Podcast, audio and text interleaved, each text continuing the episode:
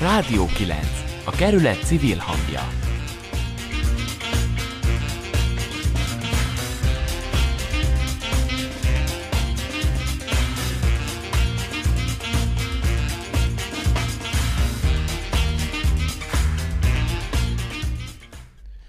Most pedig kicsit kitekintünk, de nem messzire csak ide a szomszédos Piko András által vezetett József városba.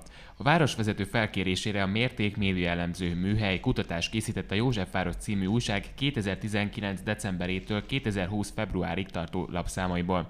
Erről a kutatásról és a helyi média jellemzőiről, feladatairól kérdeztem dr. Poják Gábor médiajogást, a mérték vezetőjét a tegnapi nap folyamán. Hogyan kell elképzelni egy ilyen kutatás létrejöttét? Ez mindig a megrendelő kérésére történik, ami most ez esetben Piko András volt? Nem feltétlenül mi nagyon sokszor végzünk hasonló kutatást úgy, hogy vagy egy nemzetközi konzorcium részeként, vagy egy választási kampány során abszolút saját elhatározásból, és akkor viszont nem egy konkrét médium, hanem akkor általában több különböző médiumnak a és általában a tájékoztatási tevékenysége az, amit elemzünk, híradók, és hogyha nagyon sok erőforrásunk van, akkor esetleg más háttérműsorok is bekerülhetnek ebbe a képbe. Tehát ez egy létező igény, alapvetően külföldi összehasonlító elemzésekhez szoktunk ilyen kutatásokat készíteni, és nagyon sokáig egyébként éppen Bencsik Mártával a közszolgálati vagy állami televízió híradóit egy ilyen nem túl rendszeres havi egy alkalommal egy úgynevezett szúrópróba nevű elemzés sorozat keretében szintén figyeltük. És hát most a Józsefváros esetében Pikó András ugye eleve volt újságíróként érzékeny erre a témára, és egy nagy elvárás, nagy várakozás előzte meg éppen a helyi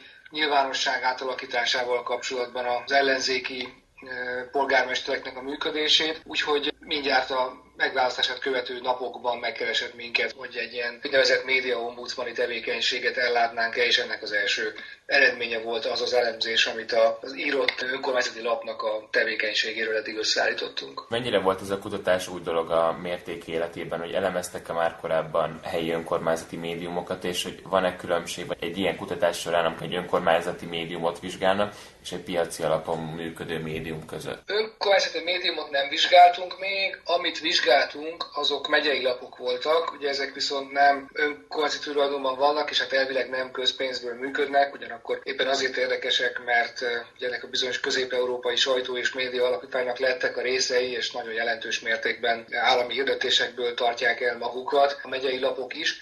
Módszertanilag azt kell mondanom, hogy csak akkor vagyunk hitelesek, hogyha nincs különbség. Tehát, hogyha egy olyan utólag is ellenőrizhető módszertan alapján készülnek az elemzések, hogy amely módszertan megbízható képet fog adni mind a megrendelő részére, mind jelen esetben a nyilvánosság részére. Tehát eh, ilyen szempontból nincs különbség a tekintetben, hogy ki a megrendelő, ha az az elvárás, hogy egy használható mondjuk a jövőbeli döntések szempontjából megalapozónak tekinthető kutatás készüljön, akkor ott a módszertan az mindenképpen egy szakmailag kidolgozott, szakmailag végig gondolt, és utólag, ahogy mondtam, ellenőrizhető módszertan kell, hogy legyen. Hát ez egy úgynevezett kvantitatív alapú elemzés, ami azt jelenti, hogy az összes tartalom, ami ezekben az önkormányzati lapokban megjelent, ezt egy megfelelő úgynevezett kód alapján szisztematikusan végig rendszereztük, tehát az összes cikk, az összes megjelent anyag, az összes kép,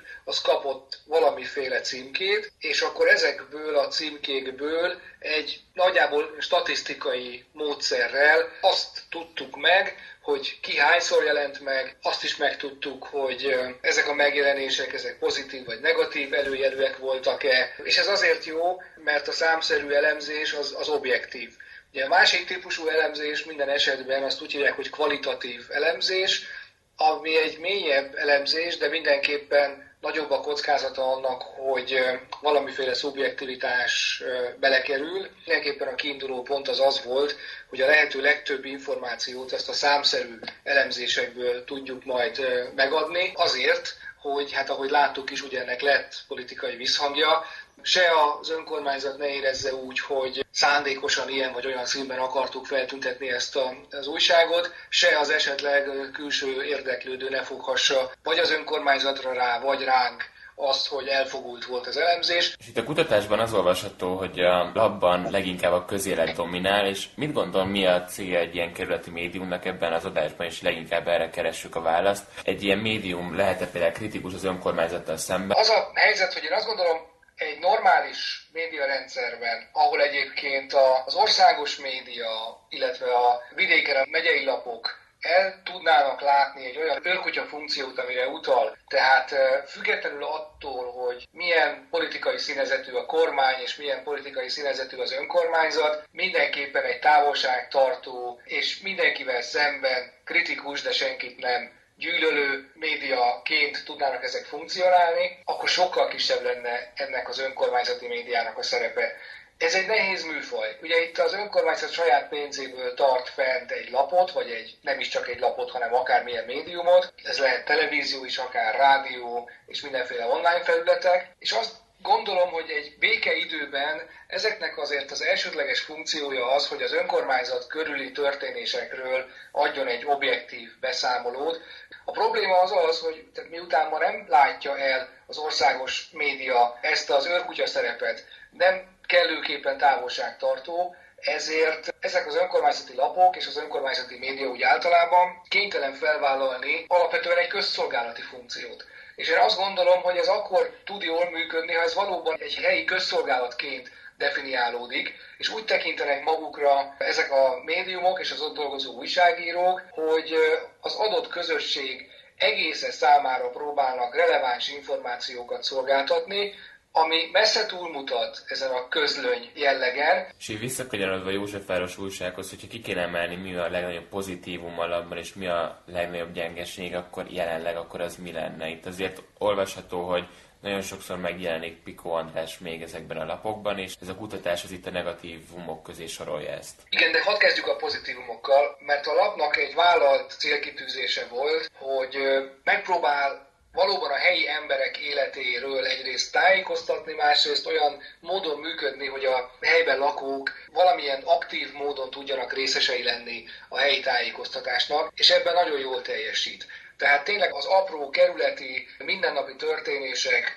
az ott élők személyes szintjén ezek nagyon jól megjelennek ebben a labban, ami nagyon fontos nem csak azért, mert ez jól hangzik, hanem azért is, mert egy helyi médium az mindig akkor tud sikeres lenni, hogyha a helyi közösség magáénak érzi, és egy fontos lépés, hogy a, a helyi arcok, a helyi történések olyan módon jelenjenek meg egy helyi médiumban, hogy ebben nem egyszerűen valamiféle, nem tudom, objektív, statisztikai adatként kapunk közlést arról, hogy a, nem tudom, a kerületi foci bajnokságon, nem tudom melyik iskola csapata hányadik lett, hanem mondjuk a, most ez egy nagyon egyszerű példa, mondjuk a iskolai gólkirálya készül egy, egy riport, akkor az biztos, hogy mind az iskola, mind a szülők, mind a szomszédok egészen máshova fogják pozícionálni magukban ennek a helyi médiumnak a, a jelentőségét.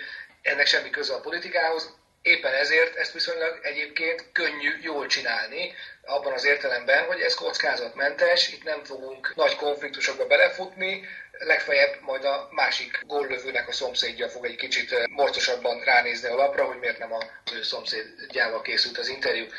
De ebben a lapban vállaltan zajlik politizálás is a szónak a jó értelmében, tehát a közügyek, helyi közügyeknek a közös megvitatása is célja ennek a lapnak, és azt kellett látnunk, hogy ennek a, az igazán jó módszere még nincs kitalálva.